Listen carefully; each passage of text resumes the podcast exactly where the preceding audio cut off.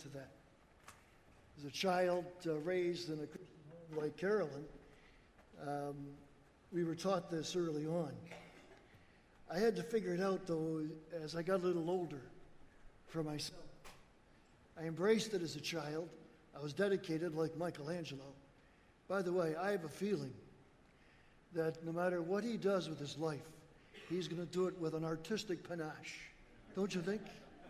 A name like Michelangelo, I think he's, I think you've given him a destiny. Good for you.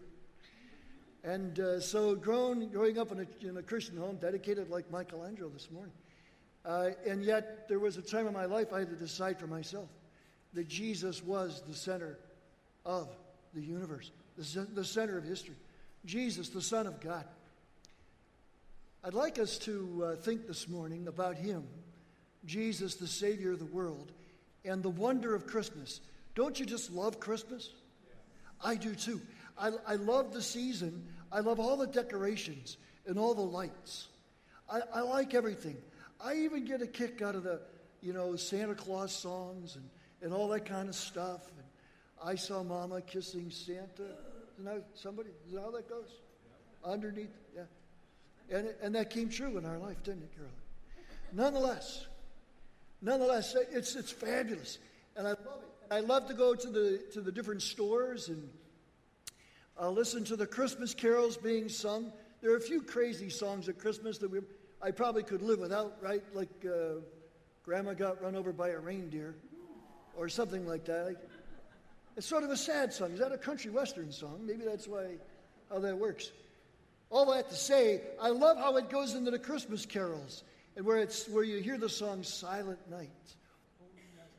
And, and you know, even in a store that would, would, would want separation from church and sales, not church and state, church and sales, uh, and yet they're still playing Silent Night, Holy Night, about the wonder of Christmas.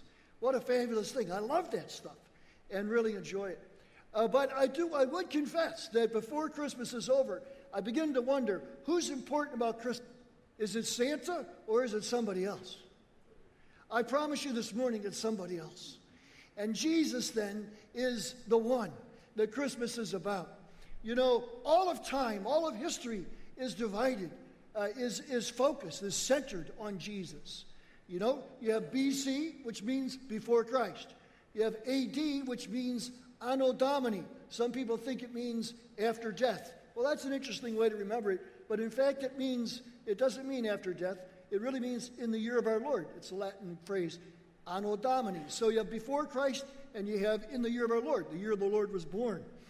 No wonder that there was a first century stone inscription that said, the first century, the, the, in the year that Jesus was born, the birth date of our God has signaled the beginning of good news for the world. And that would be appropriate, except it wasn't for Jesus. It was intended for Caesar Augustus. The birth date of our God, remember in those days they declared themselves as gods, has signaled the beginning of good news the, uh, for the world. And it was announcing the birth of Caesar Augustus.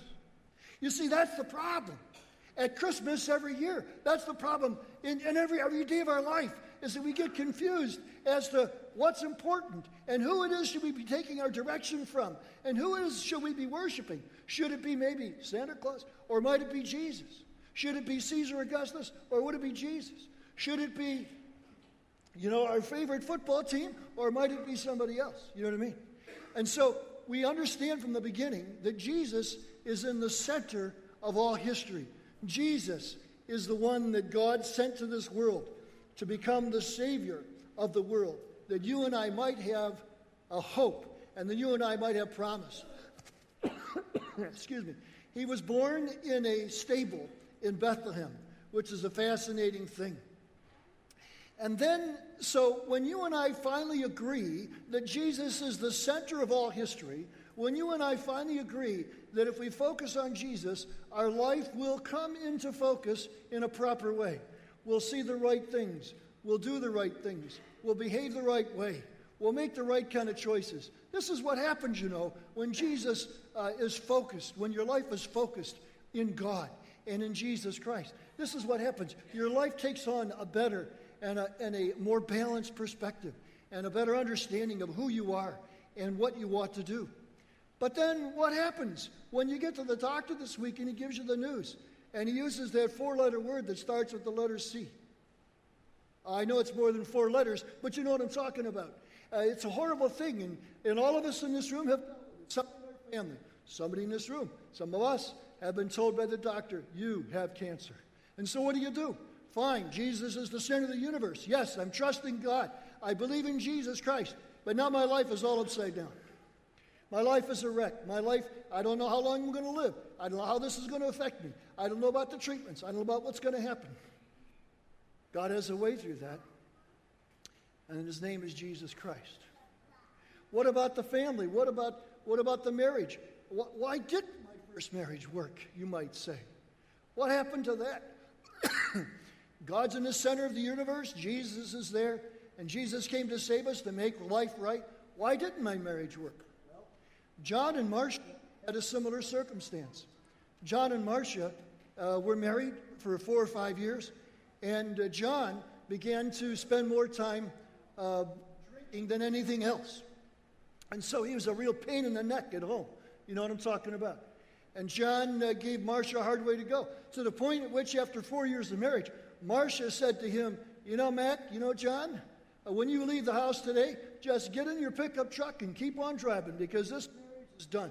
We are done.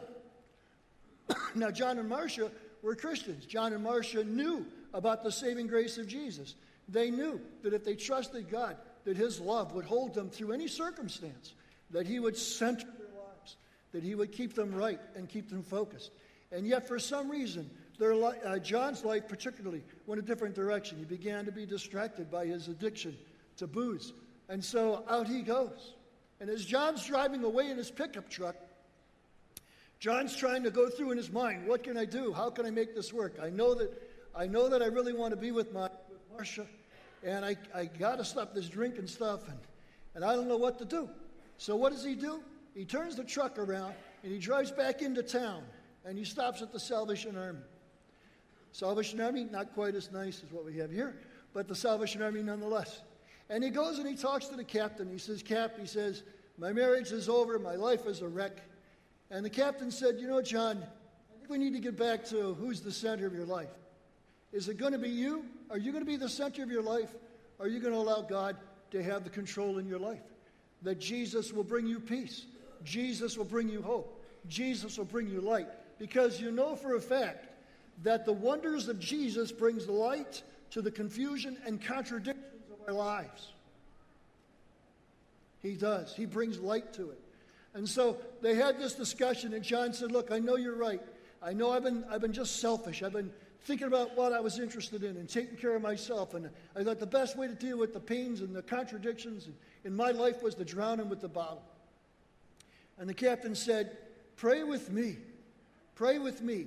And let us, let us allow Jesus then to come back into your life. Let us allow Jesus to replace your, yourself in this journey so that you might have peace, that you might have joy, and you might have hope.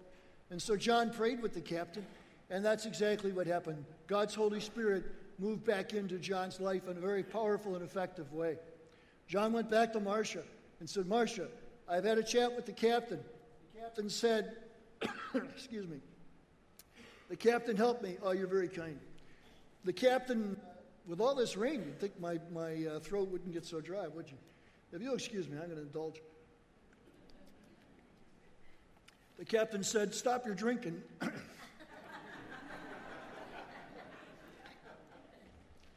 no, John was at Marcia, and John said, Marcia, please let me come home. She said, You know what, John? She said, I'll tell you what, uh, we'll give this about three months. You stay away for about three months. You convince me after three months that Jesus is still in the center of your life and not your bottle, and I'll let you, we'll, we'll, we'll talk about this. Carol and I were there at that particular Salvation Army church on the day when uh, the two of them came forward and knelt together and recommitted their lives to God. Uh, three months later, because John stayed clean for three, four months and uh, put, uh, made sure that Jesus was the center of his life. Loved ones today, Jesus is not only the center of history, Jesus wants to be the center of your life.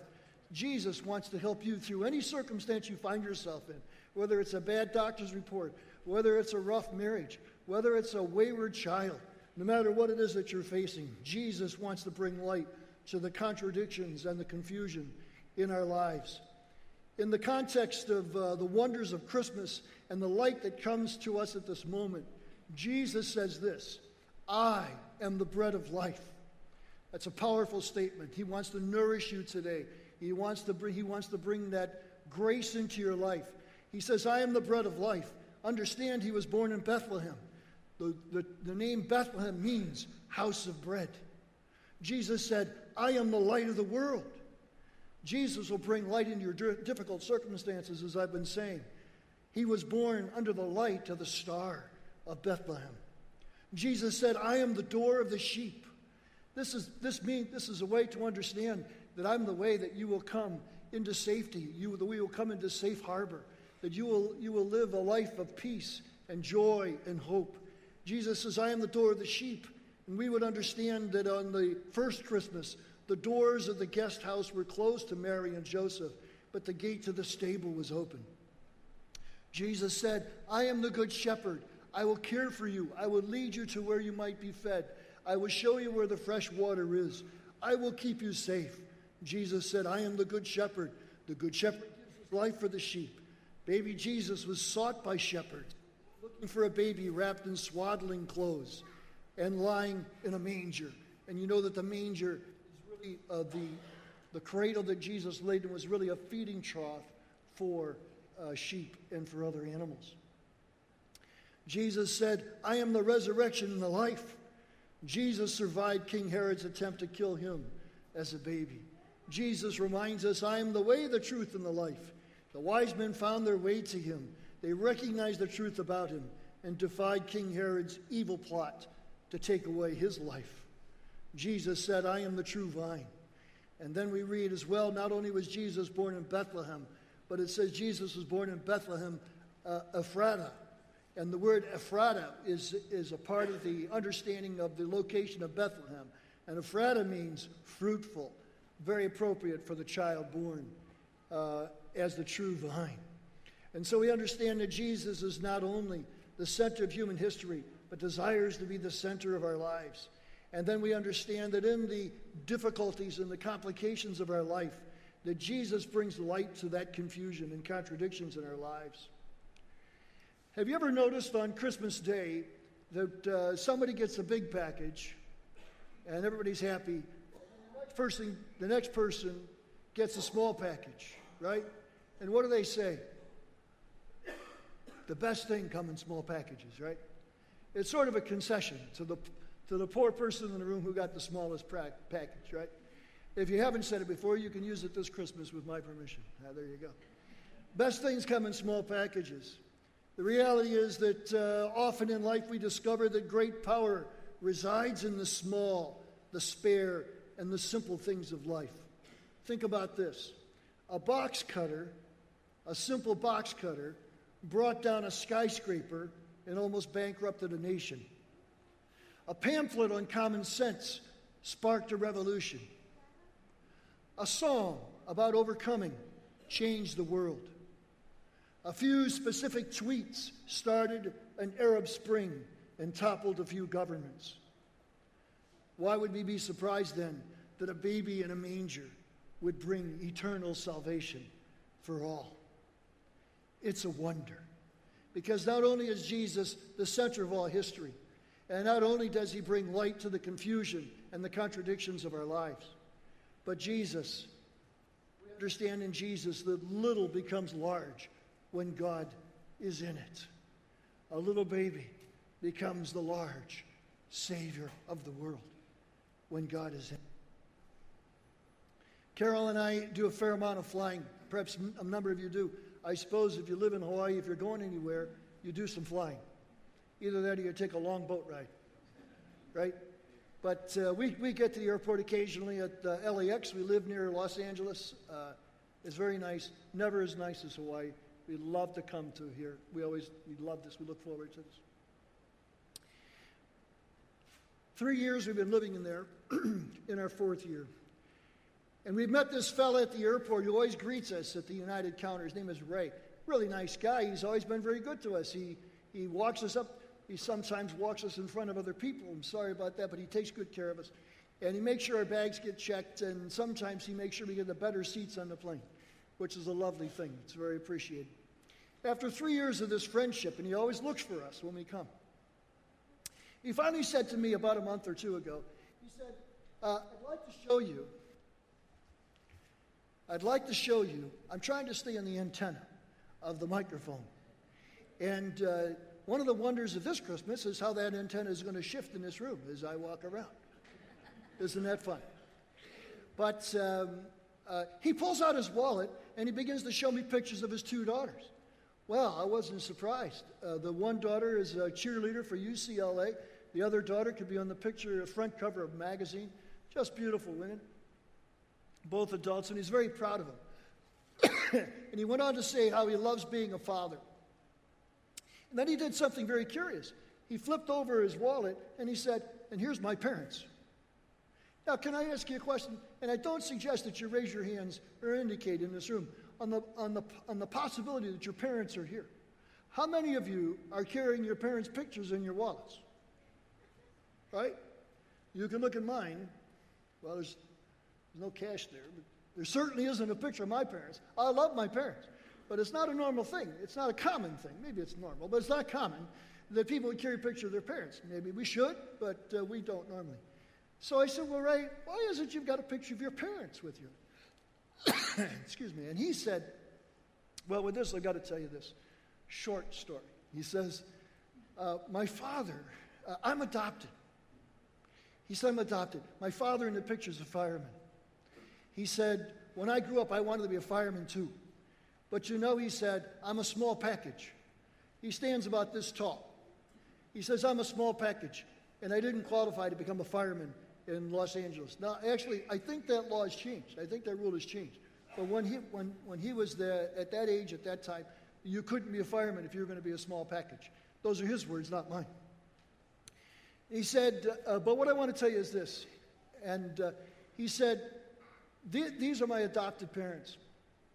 He said, The family I was born to was pretty rough on me.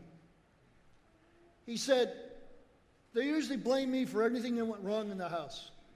If the dinner got burnt, it was my fault.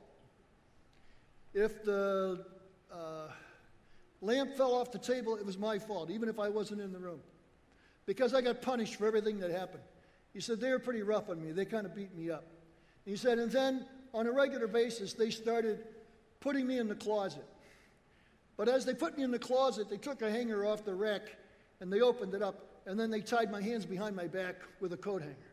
And then they locked me in the closet and left me there for hours on a time. Sometimes I would miss meals. He said this happened to me a lot.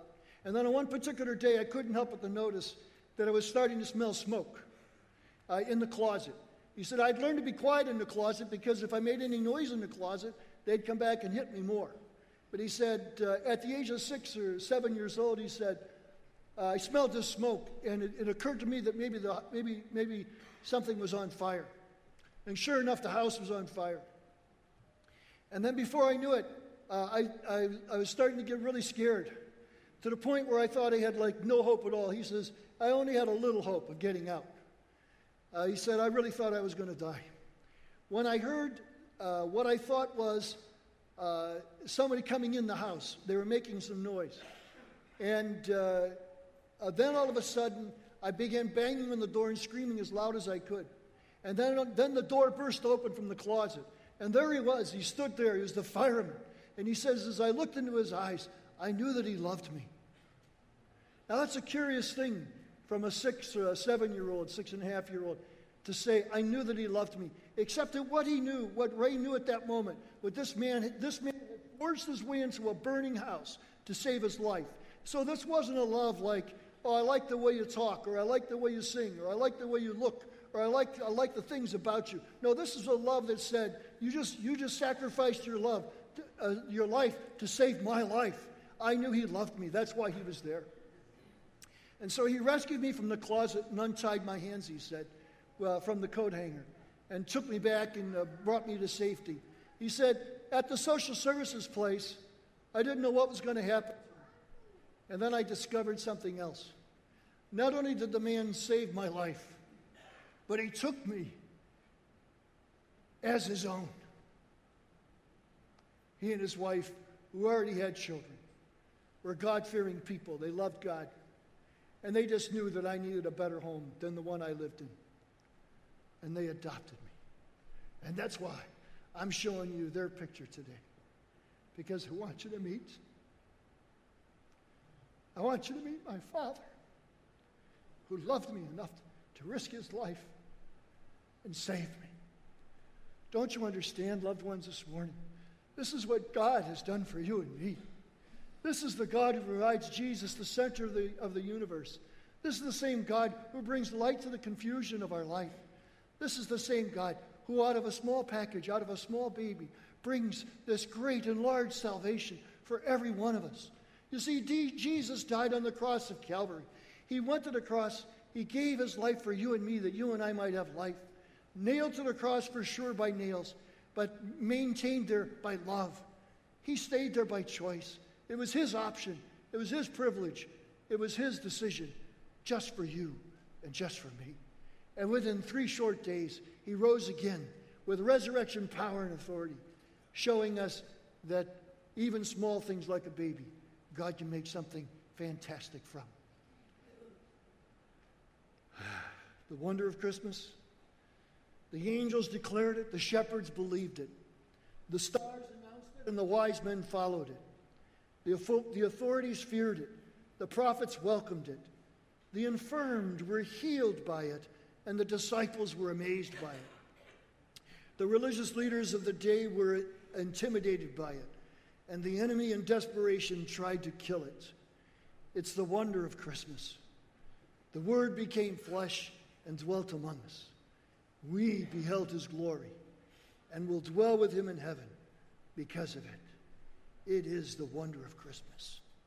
The wonder of Christmas became the wonder of Easter for you and for me. One of those songs they play in those department stores is, Oh, come, all ye faithful. The refrain goes, Oh, come, let us adore him. I wonder if we might just sing that chorus together. Our meeting's about finished this morning. We run out of time. But I want to give you a chance today here in this great uh, Kroc Center, in this Kroc Church, this Salvation Army. These altars are placed here for people to come and pray, for people like you to come and pray. And this would be the best Christmas of your life if you will allow Jesus to be born in you. If you allow Jesus to be born in you. And then in your journey, those complexities that you're facing. And look, all of us are facing complexities in life. You know, there's not one of us that are exempt. We've all got issues. I have a pain in my back in the morning. We've all got our issues. Sometimes it's physical, sometimes it's emotional, sometimes it's relational. Sometimes it's things that we didn't even do ourselves. Somebody hurt us when we were young, like Ray. It wasn't your fault. I just want you to know today, it wasn't your fault. Maybe you just need to get set free from that today. And you can come to the altar and pray and seek God this morning. We're going to sing the chorus. And you're welcome to come and pray and find God right here and now that you will have Christmas. Oh, come, let